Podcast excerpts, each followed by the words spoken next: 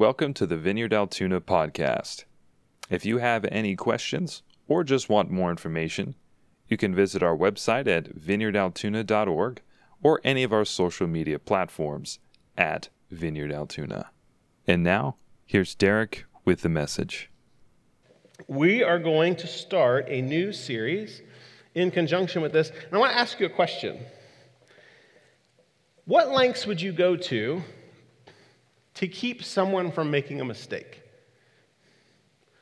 What lengths would you go to keep someone from making a mistake? You're like, well, I don't have enough information, right? How far you would go to keep someone from making a mistake probably has a lot to do with, you know, what's your relationship with this person like, right? Like, is it my kid? You know, like, my kid is going to make a mistake. And some of us, you know, you have kids and you're like, well, the best way for them to learn is to make a small mistake now. And so we let them make a mistake. So maybe that's one way.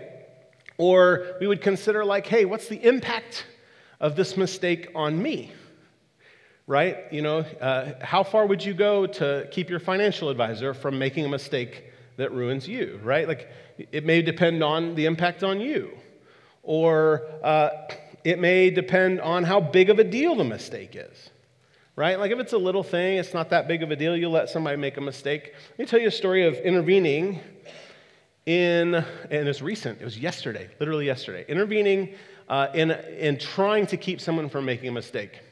So we were at Camp Harmony, and we're doing the Alpha weekend, and I'm sitting having a conversation with Aaron and Jeremy, and breakfast is getting ready to be made. And so there's a table, and, you know, we brought two coffee pots. Actually, one was already there. So there's two coffee pots sitting on the table to, you know, make sure that everybody has enough coffee. And I see my wife carrying a toaster, you know, one of those 4-hole toasters, carrying a toaster and clearing space on the table to put the toaster that was also going to be plugged into the one extension cord. And everybody who has electrical knowledge is like, this ain't going to work. Right? Gary's already shaking his head. Don't do that. If you have any electrical ability, you kind of know something bad might happen, right? The best case scenario is that we're going to plug two coffee pots and a toaster into this little rinky-dink extension cord, and the best thing that's going to happen is it's going to blow a circuit breaker. Like, that's the best thing that's going to happen, right? The worst thing that's going to happen is we're going to burn down this cabin that we rented, right? And so I'm mid-conversation, and all of this stuff goes through my head. I'm, like, watching this happen, and I have this thought, like, I've seen, you know, they're in the middle of some electrical work.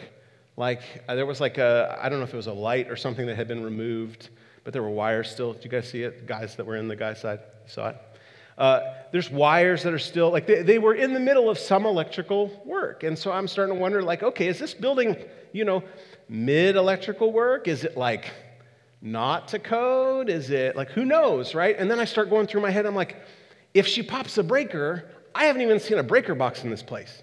So I don't even know where we'll go to reset this breaker. So I in the middle of this conversation, I said, hold on a minute.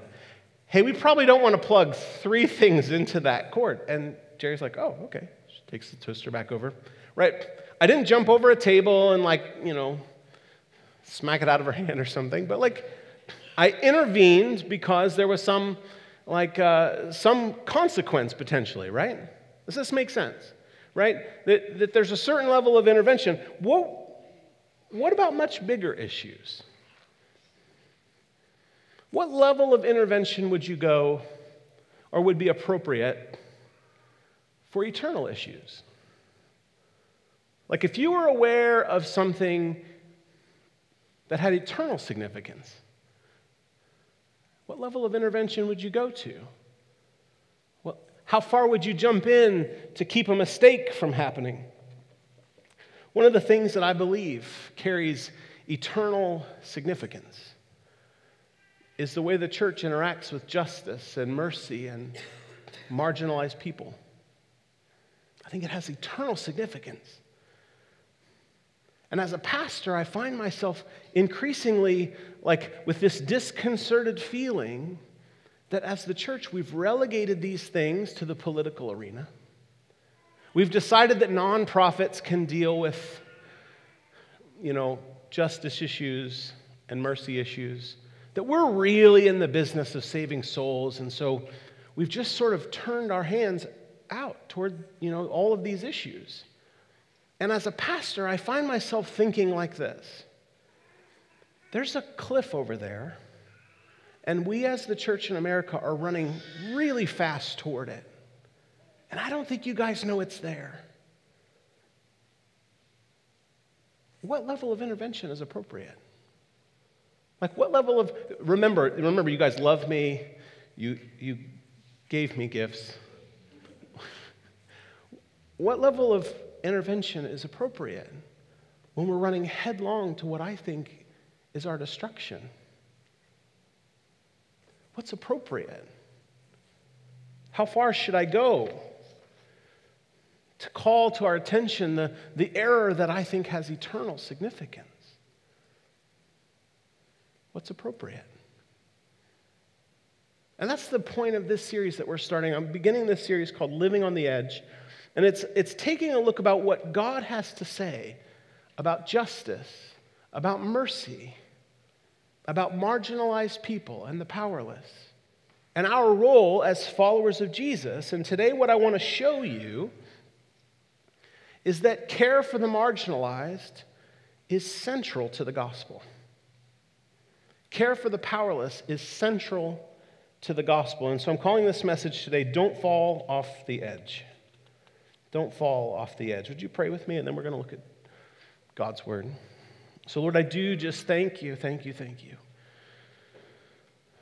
Lord, for all the things that you're doing in and through this church. For all the ways, God, that you're calling people to yourself. For all the ways that you're turning us into the community, Lord, to see your kingdom come. And so, Lord, I do pray that as we open your word, Lord, we would hear it. God, that our hearts would be inclined toward you. I pray, Lord, that you would put power on this message. Holy Spirit, would you fill me and speak through me? In Jesus' name, amen. Amen. Okay. If you want to, you can, if you want to. It's going to be on the screen if you don't. Matthew 25 is where we're going to be. Matthew chapter 25. And while you're turning there, I want to just sort of name some of the dynamics that may be in play. Just take a second, while you're flipping there, because you guys understand the value of an analog Bible, and it takes a little bit of time to get there. While you're flipping there, let me just sort of name some of the dynamics that come up when we talk about justice and we talk about mercy.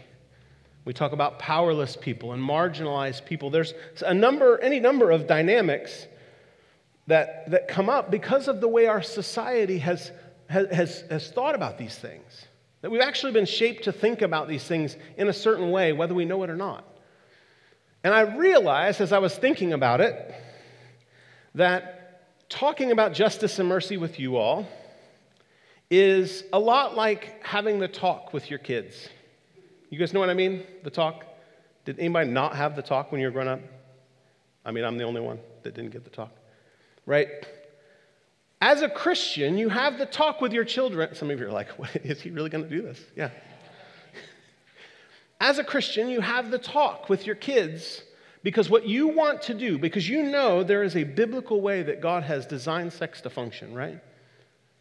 There's a biblical way that God has designed this to work. And you want, before your kids are talked to by other people about it with competing agendas, you want to lay a biblical foundation, right? Make sense? Tracking with me? You want to lay a biblical foundation because you know that people are going to come and people are going to talk to your kids, and they have different agendas and they have different ideas about the purpose and the function of it, right? So we want to set a good foundation because of this little thing. If you're a teacher, you probably know this word, the law of primacy. Know the word primacy? What you've learned first, you learn best. So the foundation that gets built becomes the lens through which you evaluate everything past that. So it's really hard. If you've ever had interactions with kids who have grown up and they get to be in their teenage and 20s and even beyond that, who have a bad foundation, it's really hard to fix that for the same reason. So the reason this is like, so we have this conversation with our kids because we don't want to undo something. We want to lay a foundation, right? And it's very similar when it comes to justice and mercy and marginalized people. The problem for me as a pastor is that whether you know it or not, most of you have had a foundation laid by something other than Scripture. Like most of us, the bulk of the way we think about justice and mercy and marginalized people comes primarily from other sources. Some of you maybe have a really good biblical foundation for it. But statistically speaking, more of us have had a foundation built by whatever hashtag movement we like to follow on social media. And I don't say that as any sort of like, you're wrong, you're bad. I'm just saying what is. Or we've had our foundation around these things laid by whatever cable news channel we watch. Again, not good, not bad. I'm just saying it is what is. The way you think about these things is formed by other sources. And so the challenge for me as a pastor to stand here and tell you about what the Bible has to say about justice and mercy is your temptation, because of anxiety and the way these things work, your temptation is going to be to hear me through the lens of, is he right or is he wrong, based on the foundation that was built in my life. That's just what will happen. So I'm going to talk about this, and depending on what foundation has been laid, you're going to weigh things through, do I like that or don't I like that? Is that right or is that wrong? Is this good or is this bad? And the lens you're going to use is the lens of the foundation that was built for you. Make sense? So here's the deal. I want to challenge you as we go through this series to listen in a different way. I want to challenge you to listen in this way. If what I'm saying is correct, what does that mean for my relationship with God? If I'm right about what I'm saying, what would that mean for my relationship with God? And I'm not saying you have to take me, lock, stock, and barrel and just believe that everything I say is right. You can check it. If you don't have a Bible, we can get you one. You all have your phones out. You all have, you have the Bible. You can check it for yourself. But what I want you to listen is through the grid of, if he's right, what does that mean for me? Because I want you to hear my heart. My heart is this. I feel like I have watched the church run headlong toward a cliff. And I find myself going, don't do that. Don't do that. This is destructive for us as a people. This is destructive. Please, please don't. That's my heart in this. My heart in this is that I want to see you fully formed into the image of Jesus. I want to see you be people who are fully formed by the values of the kingdom and through whom God could bring the kingdom into all the places that you find yourself. I have no political agenda but the kingdom of God. Okay? That's a really, really big disclaimer. But I think it will be helpful. You ready for this? Matthew chapter 25. Everybody's like, all right, I'm calm. I'll be okay. We're going to look at verse 31. Matthew 25, verse 31 says this. When the Son of Man comes in his glory, and all the angels with him, he will sit on his glorious throne. All the nations will be gathered before him, and he will separate the people one from another, as a shepherd separates the sheep from the goats. He will put the sheep on his right and the goats on his left. Then the king will say to those on his right, "Come, you who are blessed by my Father, take your inheritance, the kingdom prepared for you since the creation of the world. For I was hungry, and you gave me something to eat. I was thirsty, and you gave me something to drink. I was a stranger, and you invited me in. I needed clothes, and you clothed me. I was sick, and you looked after me. I was in prison, and you came to visit me." Then the righteous will answer him, "Lord, when did we see you hungry and feed you, or thirsty and give you something to drink? When did we see you a stranger and invite you in, or needing clothes and clothe you? When did we see you sick or in prison and go to visit you?" The king will reply, "Truly I tell you, whatever you did for one of the least of these brothers and sisters of mine, you did for me." Then he will say to those on his left, "Depart from me, you who are cursed, into the eternal fire prepared for the devil and his angels. For I was hungry, and you gave me nothing to eat. I was thirsty, and you gave me nothing to drink. I was a stranger, and you did not invite me in. I needed clothes, and you did not clothe me. I was sick and in prison, and you did not look after me. They also will answer, Lord, when did we see you hungry or thirsty, or a stranger, or needing clothes, or sick, or in prison, and did not help you? He will reply, truly I tell you, whatever you did not do for one of the least of these, you did not do for me. Then they will go away to eternal punishment, the righteous to eternal life. I think when we read this passage, it makes us a little bit uncomfortable. And if it doesn't make you uncomfortable, it makes me a little bit uncomfortable. Because what it sounds like Jesus is saying is, yeah, it was grace, but if you don't do enough works, you're out, right? If you don't do enough good things for enough poor people, I'm sorry. The rules of the game have changed.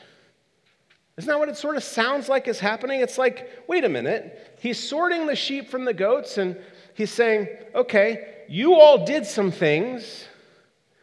You get eternal life. You all didn't do the things that I wanted you to do. You don't get eternal life. And it feels like the nature of the judgment has changed, right? It's like this doesn't really make sense to me. And then depending on your understanding of the Christian faith, this probably will deeply disturb you. Because I think if you look at it, you start to ask the question, what about grace? Like, what about grace? I thought this was grace alone, through faith alone in Christ alone. I thought I was set for heaven because I believed in Jesus, and yet it seems like Jesus has changed the game. You know what happened to that? I didn't think I had to do anything to be saved. And it could be really, really disturbing to you. But this passage could be disturbing on the other side, too. This passage often gets used to make the case like, see, you don't actually have to believe in Jesus. Just do a lot of good things for a lot of poor people. That's all it takes to be saved. Just, you don't have to turn from your sin. You don't have to repent and be forgiven. You don't have to receive Jesus as king. Just do a lot of really good things for a lot of marginalized people.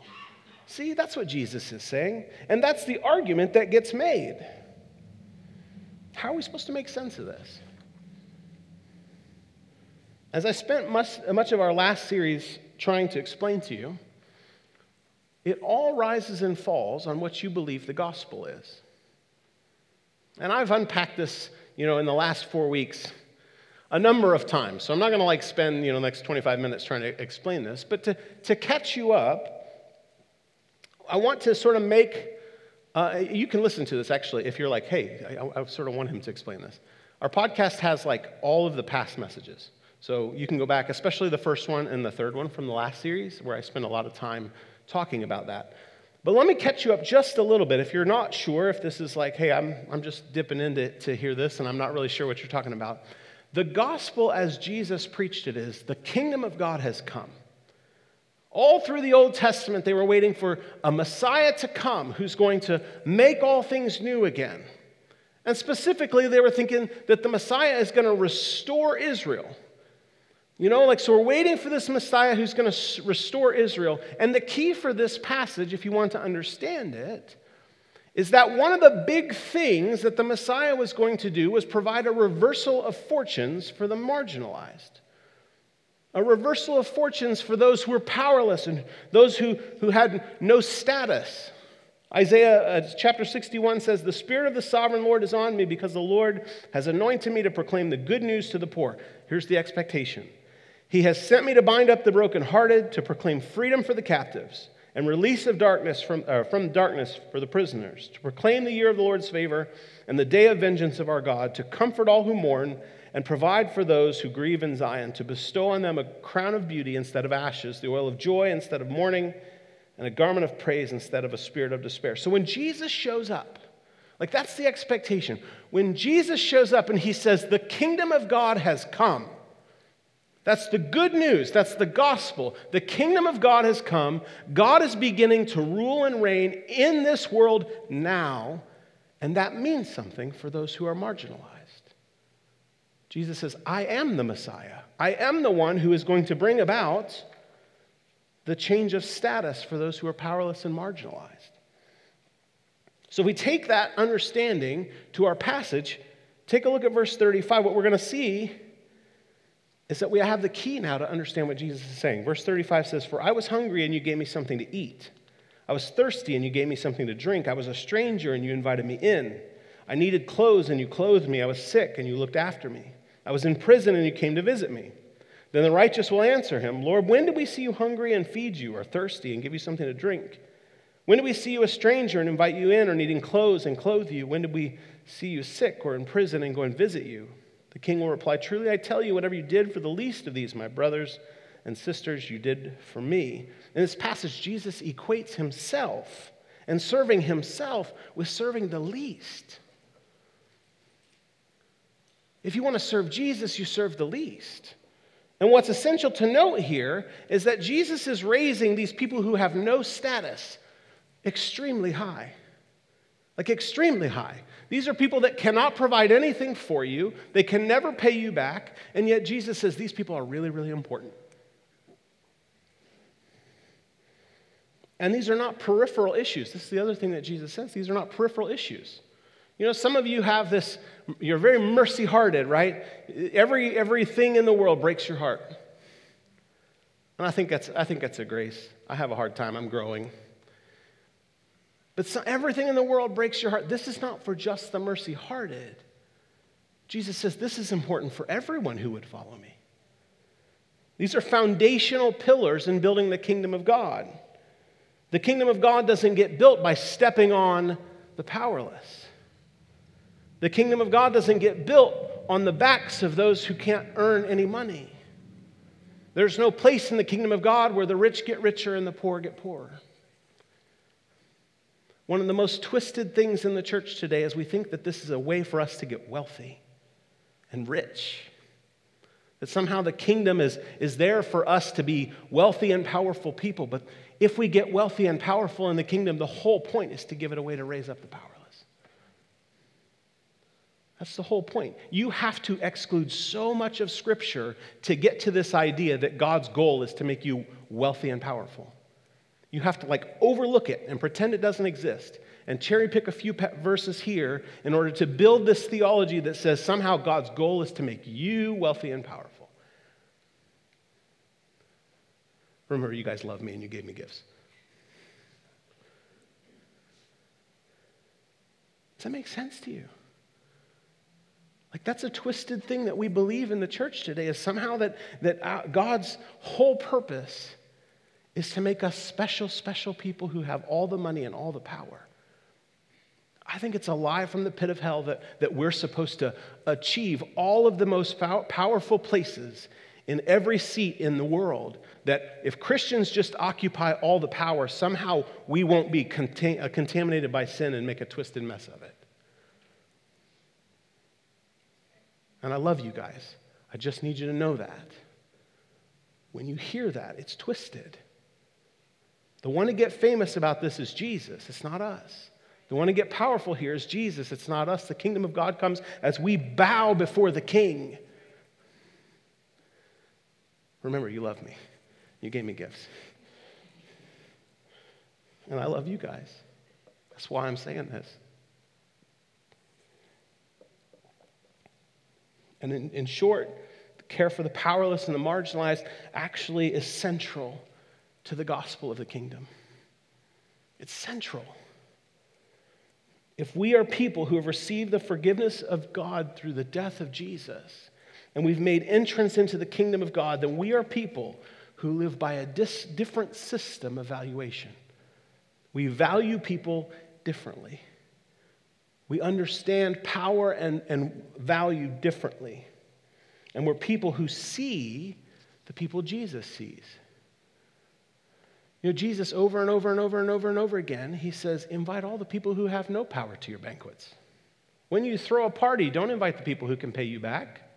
Don't invite the people who can, tit for tat. They can give you some power. They can give you some status. Don't invite them. Invite the people who can't pay you back. I mean, this is not like a way up, it's a way down. That's That's the way of the kingdom. It's upside down. And it's right here that we have to pay attention to our own anxieties. Can we take just a temperature check just for a second? Are we anxious? Like a little bit of boiling up, a little bit like, I keep forgetting that I love you and I gave you gifts. Maybe I want them back. Because as soon as we start to engage with people of different status, people who look different than us, who are in different places, what comes rolling up is the narrative that's swirling inside of us. Do you know that? It sounds great to go feed the hungry and give a drink to the poor. When we read scripture here and we go, oh man, that's so altruistic. And can you imagine if we all just did that? It's a different thing to have somebody sitting outside of the place that you're going to go shopping and begging for food. Because what happens when you encounter that person is all the stories inside of you, all the things, all the foundation that was laid inside of you comes boiling to the surface. And you start to go, I don't know if they're actually hungry. If I give them money, what are they going to do with it? They're probably going to buy drugs, right? I'm just saying, it's not just you, it's me. All those stories, how did they get there? Maybe, am I going to actually, are they going to do the things that they say they're going to do with this money? All those stories, and we start seeing people through the lens of our own narrative and not the lens of Scripture. Right? It sounds great to welcome the stranger, doesn't it? Sounds so nice. You're welcome here. We welcome the stranger, but it's much harder out there. See, the meaning of the word stranger here literally means foreigner or immigrant.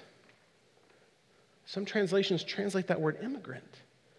And now we say welcome the immigrant, and everybody goes, wait, that's a political statement. What kind of political statement are you trying to make? None. I'm just saying Jesus says welcome the immigrant. And all those stories come swirling to the top, don't they? Well, how did they get here? Did they cross the border legally or illegally? Right? All those stories, and I'm going to talk a little bit about a story, not today, but in the future, of somebody that really matters to you. But all of these narratives, all these stories come to the surface, and we see the immigrant through the lens of whatever foundation has been built. Do you see this? Do you understand this? I say immigrant, and something pops to the surface, doesn't it? I mean, talk about racial reconciliation, same difference, right? As soon as we start talking about anything that's of people who are different, the challenge is to see them the way Jesus sees them, because what happens is the foundation that was built in our lives, which may or may not have been Scripture, boils to the surface. All I'm trying to get you to see is that it's really, really hard to do the things that Jesus says. It's really hard to do the things that Jesus says because we're not like all those people. And unless we've been completely formed by Jesus and the Scriptures, what takes precedence is what makes us comfortable. Do you know that? Do you know, and I mean, those of you who've been through Emotionally Focused will know this statement. Do you know that you all, at some level, have things about the teachings of Jesus, the clear teachings of Jesus, that you will disregard to make you feel better? Do you know that? Like, we hold on to the ones that make us comfortable, the ones that we don't like. We're sort of like, well, I'll just do more of the things I like. And Jesus will, he'll take that in trade. Do you know that? Like, if we sat down with Scripture and we just look at the clear teachings of Jesus over and over and over and over and over, what you'll discover, and it's true for all of us. I'm saying it's true for me as well. It's true for all of us is that we swap the things we don't like about what Jesus says, and we just read right past them. Do you know in the Bible, the word poor and care for the poor is mentioned more than 2,000 times? How many of you knew that was like a thing? All of a sudden you're like, I don't think I've read it in there that many times. But we all know, right, that there's the phrase, do not fear, exists how many times? 365, because there's one for every day. Right? But we read right past care for the poor. It's more than 2,000 times in Scripture. All I'm trying to do is get you to see that we gloss over things because it makes us uncomfortable. And it's one of the reasons that we believe Emotionally Focused is so important, because if we actually want to be people who live radically obedient lives to Jesus in the world and see the world changed, We have to be people who are willing to take stock of the narrative that's running underneath us and say, Jesus, how do you want to change this? How do you want to make us different people? How can we actually become radically obedient to you? Now, I want to momentarily relieve your anxiety. You're like, thank you, finally. Look at verse 40. Verse 40 says, the king will reply, truly I tell you, whatever you did for one of the least of these brothers and sisters of mine, you did for me. In this passage, many commentators make the case that Jesus is not referring to all the poor people. Jesus is not referring to all those in prison. Jesus is not referring to all of the immigrants. He says, brothers and sisters. And the best way to understand that is to say, well, what else does Jesus refer to when he uses the phrase brothers and sisters? In Matthew, whenever Matthew writes that Jesus says, my brothers or my brothers and sisters, some of the times he's referring to his actual half-brothers, his actual family. But virtually all the rest of the times, Jesus says, my brothers or my brothers and sisters, he's referring to disciples. You're like, oh, good. We only have to care about the marginalized disciples. Make you feel better? I'm glad I could help. But here's the deal. What I would wonder is how well do we take care of the marginalized brothers and sisters? Like, if we're really honest, how many of you have visited marginalized, in prison, disciples of Jesus? I haven't. I think if we really took stock before Jesus, if we were like, Jesus, here's my life, it's all on the table. What do you think, Jesus? How well do we take care of our brothers and sisters? And I would bet, if you're honest, we would go, hey, we do a better job. We do a better job with our disciple brothers and sisters who are marginalized. But maybe not a great job, but a better job, right? We take care of each other pretty well. But as we answer that question, something else becomes apparent. You know, we may begin to feel like, well, so what happens inside of you when you think about that? You go, oh, I'm going to make an appointment, go to the prison, and find some disciples to encourage, and, I'm going to, get a hold of Convoy of Hope and see if they can, point me in the direction of some disciples who are hungry and thirsty so that I can feed the hungry and thirsty ones. And I'm going to, reach out and see if I can, support an immigrant disciple. You're like, and what happens inside is you start going, well, okay, if Jesus says this stuff's important, I want to do better. Right? Is that what happens inside you? That's what happens inside me. I read this and I go, well, I can do a little bit. I can do better. I'll do better. And we begin to start doing things for marginalized disciples so that we can make sure that we qualify in the sheep and not the goats, right? We can make sure that we qualify, but that's not what the passage is getting at. And this is the point that I want to make today. You see, neither the sheep nor the goats understand that the actions they did or did not do were for Jesus. You catch that? They're both surprised when Jesus says, hey, you did these things, and hey, you didn't do these things. They're both stunned. Hey, when did we see you, Jesus? We didn't see you. If we had seen you, we definitely would have done it, right? If it had been you, in no way we would have missed that. We definitely would have done it. But Jesus is not telling us this so that we can now understand that we have to do these things to merit our place in the saved group of people. What he's saying is that those who have been saved, who have come into the kingdom of God, will live out the values of the kingdom, which is caring about justice and mercy and marginalized people, and they don't do so to prove that they're worthy of being saved. They do so because they've been saved and have lived out the values of the kingdom, such that Jesus can say, those who take care of the least of these, clearly they're saved. They've been so formed as kingdom people. Clearly, I could just take them because they live out the values of the kingdom. So when Jesus separates at the end, the proof that they're saved people is that they've been formed and shaped by the values of the kingdom. But you can't do this sort of in a selective way, right? Let me make sure I just get the disciples. Make sure I just find the followers of Jesus. And if they're followers of Jesus, then I'm going to feed them and I'm going to give them something to drink. If they're followers of Jesus, I'll go, let me go knock on Bob's door and he'll let me go see the prisoners, but only the ones who are followers of Jesus.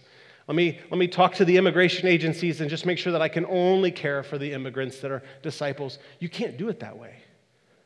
Do you know that? It doesn't work that way. You see, the way it actually works is that you are so formed and shaped by the values of the kingdom that you just naturally do this with everybody. And oh, by the way, the disciples happen to get lumped in there. And when Jesus comes, he says, these people love those who are on the margins so much. It's just natural for them. And look at how they loved the disciples. The ones who were in prison never were there by themselves. You care for the marginalized all the time, and in doing so, you naturally get to those who are followers of Jesus. Look at verse 34. This is the reward for living that way. Verse 34 says this, "Then the king will say to those on his right, 'Come, you who are blessed by my Father, take your inheritance, the kingdom prepared for you since the creation of the world.'" You see, the eternal reward for those who live in line with the values of the kingdom. The eternal reward for living in line with the values of the kingdom now is that you get the kingdom in the future. If you live as a kingdom person now, it's not something else later. You get more of what you've lived into. If you live as someone, as a kingdom person now, you get the fullness of the kingdom later. If you're a Christian who doesn't live in line with the values of the kingdom now, what do you want later? If you don't love the marginalized now, what do you think you're going to get later? You're going to magically just wake up and one day love people who are different than you? It just doesn't work that way. You actually have to live that way now. You go, wait a minute, how does this work? How do we make this practical? How do we become kingdom people? Two ways. For some of you, it's receiving the kingdom now. Some of you are like, I have never surrendered my life to Jesus as Lord and King. And that's not like I prayed a prayer one time and now I know I'm going to heaven. That's like, I surrender. Anything I think I have, everything I bring of value and of disgust, I surrender. And Jesus, you're in charge now. And I will choose to live in alignment with the values that you have put out there. That's the first step. And for some of you, maybe that's the step today. That's like the I surrender to Jesus as Lord. He's not just my Savior, He is my Lord. He's in charge. That's the first way. The second way is like it. The second way is by discipline. Everybody's like, that sounds like shredded wheat. Let me ask you this question. And the band, you guys can come up.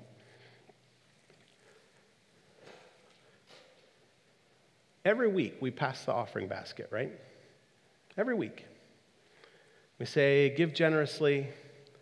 You guys pay attention to what we say, why? Have you ever paid attention to why it is we say to do that? Because a value in the kingdom is generosity. It's a value. It's like who kingdom people are. They're just generous people. And when you come into the kingdom as a greedy person who just wants what I can get and who holds really tightly to everything that I have, and yet you come into the kingdom and Jesus says, hey, that's not how we do things here. Your hand is really, really gripped tight on that money. That's not how we do things in the kingdom. And so Jesus says, give it. The way you stop being greedy and live into the values of the kingdom is you give. It's a discipline. It's awful when you first start it, right? Because most of us have budgeted all the money that we get for all the things that we want to do. So it's terrible, you know? The very first time you go to do that, you're like, man, I got to stop I can't have 35 streaming services. I have to have 32. Peacock. Pigeon is what you said the other day. It's probably one. Right? And you're like, I don't want to restrain myself. And yet, over time, when I open my hand, I become a kingdom person who's generous, right? It's just a discipline. All of us expect that we're going to pop into the kingdom and I'm generous now, right? Or we know, hey, you know, we really want to be conformed into the image of Christ. I'd love to know what God's heart is about things. I know the Bible says a lot about that, but I don't like reading. And I definitely don't like reading the Bible, and yet I understand that that's how I might grow in understanding who God is. We don't magically like reading the Bible. Do you know that? It's discipline. It's just discipline. You say, I'm going to choose to live this way until it's formed inside of me. So when it comes to living with people who are marginalized and powerless and seeing them and endeavoring to do justice and endeavoring to do mercy in line with the kingdom, the way forward is discipline. You're not going to just, I love people who look different than me. I see all the poor people. I gave my life to Jesus, I see them all now. No, it's discipline. It's getting up and choosing to take steps toward becoming the kingdom person that Jesus would say, you did this for the least of these, you did it for me. I've watched you live your life, and you live as a kingdom person. We've begun this series with the intention to hopefully open our eyes increasingly to the things that I think are very central to the gospel that we've chosen a lot of times to put on the edge. If you're interested in doing more of that, I'm going to invite a couple of you to, those of you who are here to pray, you can go to the back if you've been asked to pray for people. The first way that you can engage this is I've got a QR code up here, probably. Yep. A year ago, a little year and a half ago, I created a team called the Justice and Mercy Team, and a number of you were part of that at the very beginning. Jen Harry is in charge of this, and we're trying to give you steps that you can take. It's like, hey, I'm not naturally a justice and mercy person. So with Convoy of Hope, we can start taking steps to train ourselves to be those kinds of people. This QR code will take you to a survey, and all the survey is just your information, like your name and phone number. I don't even think my phone number's in it. I think it's just email. And then there's a whole bunch of things that maybe potential interest areas for you. Jen Harry is the one who will get those. You guys you can pop that picture up as well. You guys know Jen? And that's all her contact info. Not all of it, enough of it.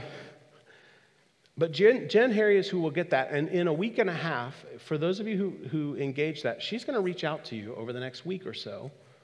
And she'll just begin to ask you, like, hey, what kind of engagement would you like to pursue? And our goal is to try to give you ways to be formed into kingdom people. Thank you again for choosing the Vineyard Altoona podcast. We're so excited to see how God will release his kingdom in and through you today for the glory of Jesus Christ. With this, be blessed, and we'll see you next time.